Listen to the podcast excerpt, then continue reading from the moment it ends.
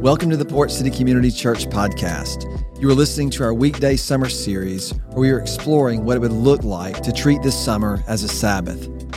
Sabbath is a time set apart to experience rest as we deliberately stop working and trust in God's provision. To help us find new rhythms of Sabbath rest, we are reading together in the book of Psalms. Each week we'll focus on one psalm, taking a different perspective each day.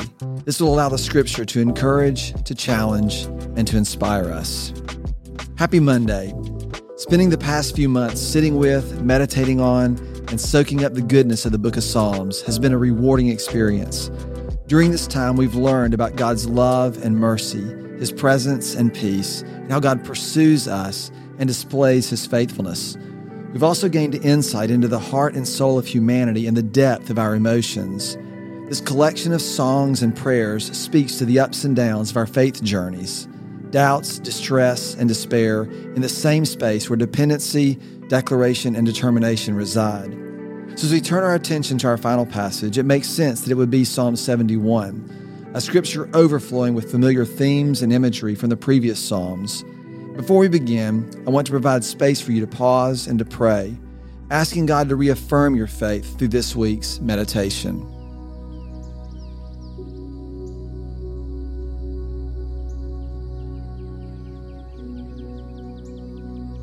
Father, as we come to you, we are so thankful for what we've experienced together over the, the course of this summer. We ask now, as we're reminded of just to come to you as a refuge, to seek our, our comfort and our peace uh, in you, that you are so faithful to be for us what we need, regardless of our circumstances, but simply because that's who you are and who you've promised yourself to be to us. Father, I ask that you just speak to us in this time as we still ourselves and get quiet before you to hear what you would want to say to us in these coming moments. Thank you so much for the grace and the mercy that you've given us along this journey. And we ask all of these things in the name of your Son, Jesus, who is our King. Amen. Not much is known about who wrote Psalm 71, with the author simply listed as anonymous. While we do not have many details of the writer's life, the words likely come from someone advanced in age and looking back over their life and their faith journey. Reflecting on God's faithfulness through the years is needed for their present circumstances as they face a dire situation. His adversaries look to take advantage of his depleting strength and frail stature. Believing God has abandoned him, they are ready to pounce. At this moment, the author calls upon the Lord to deliver him again, not just to save his life, but to serve as a testimony to God's protection and presence for future generations. Standing at 24 verses long, Psalm 71 is the most extensive piece of scripture we've studied during our summer Sabbath series.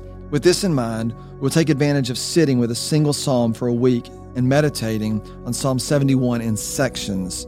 Today, our focus will center on the opening four verses where a prayer for deliverance rises up in a time of trouble.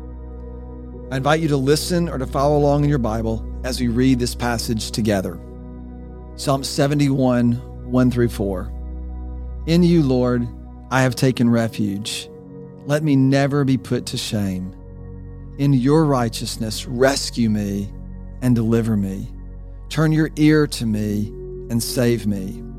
Be my rock of refuge, to which I can always go. Give the command to save me, for you are my rock and my fortress. Deliver me, my God, from the hand of the wicked and from the grasp of those who are evil and cruel. Take a moment and reflect on what we had just read. What familiar words or phrases or themes from our summer Sabbath study appear in this passage?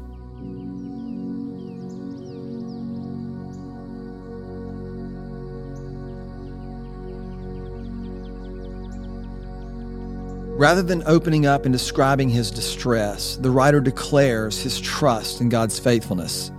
Facing affliction doesn't stop him from directing his affection and attention towards God. It is interesting that there are phrases in this psalm that are similar to what we find in other scriptures, and the opening is almost identical to the opening of Psalm 31. These repeated references speak to how deeply held these writings were. The words were embedded in his heart, Meditating on Scripture is how he processes faith.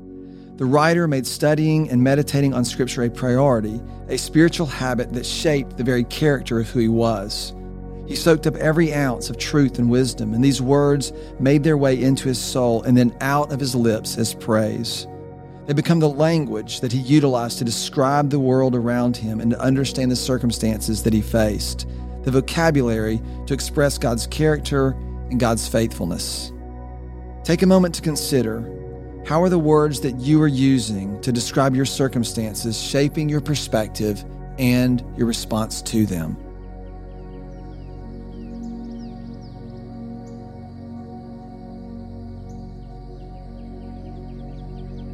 Let's read today's passage slowly one more time. Psalm 71, 1 through 4. In you, Lord, I have taken refuge. Let me never be put to shame. In your righteousness, rescue me and deliver me. Turn your ear to me and save me. Be my rock of refuge, to which I can always go. Give the command to save me, for you are my rock and my fortress. Deliver me, my God, from the hand of the wicked and from the grasp of those who are evil and cruel. God is my rock, refuge, and fortress. These statements weren't theoretical, speculative, or merely conjecture on the author's part. He wasn't simply hoping that God would be his protector. He knew this would be the case from his own personal experience. Time and time again, God had shown himself to be faithful. A fortress remains a fortress, regardless if we were to take shelter underneath its roof. The comfort and security it provides would remain unused if we fail to show up. The same holds true for God and His protection and care for us. God never stops being a refuge in times of trouble because He can't. It's just a part of His nature, of who He is. Scripture invites us to cast our cares on God, and we will experience a peace that passes our understanding. We are reminded that He understands and He empathizes with us in our weaknesses. In these moments, God longs to be our strength. His yoke is easy and His burden is light, and He invites all of us who are weary and worn down to come to Him for rest. We read these passages, we memorize their truth and recite them, but they mean very little if we don't put them into action. Knowing Scripture is one thing, but trusting it enough to live it out is entirely different. One can puff us up, the other however, compels us to live, making our hearts come alive. So, as we begin to wrap up our time together, we want to provide you with some space to respond to what we have read and maybe to what God is trying to say to you through Psalm 71. So, first, take a moment to process this question Where do you comprehend in your head that God is your refuge and protector, but struggle to trust this truth with your heart and to live it out?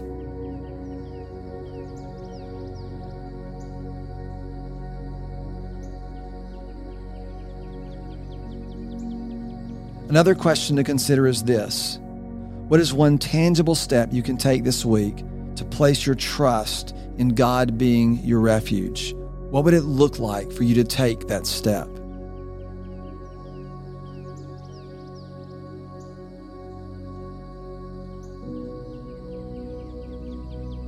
Now take a moment to pray for what God places on your heart during this time, and then I'll come back and share a prayer for us all.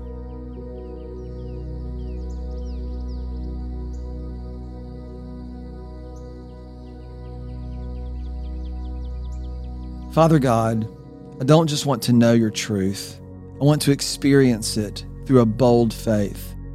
When I proclaim you as my refuge and protector, may my words be rooted in a personal experience.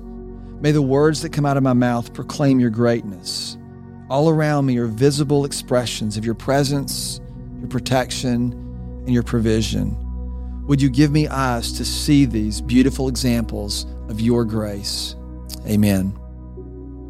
Thank you for joining us today. As you try to put words to what you're experiencing, consider how they shape your perspective, not only for your circumstances, but also your understanding of God. Join us tomorrow as we continue our journey through Psalm 71, exploring how enduring faith causes others to take notice. Until then, blessings.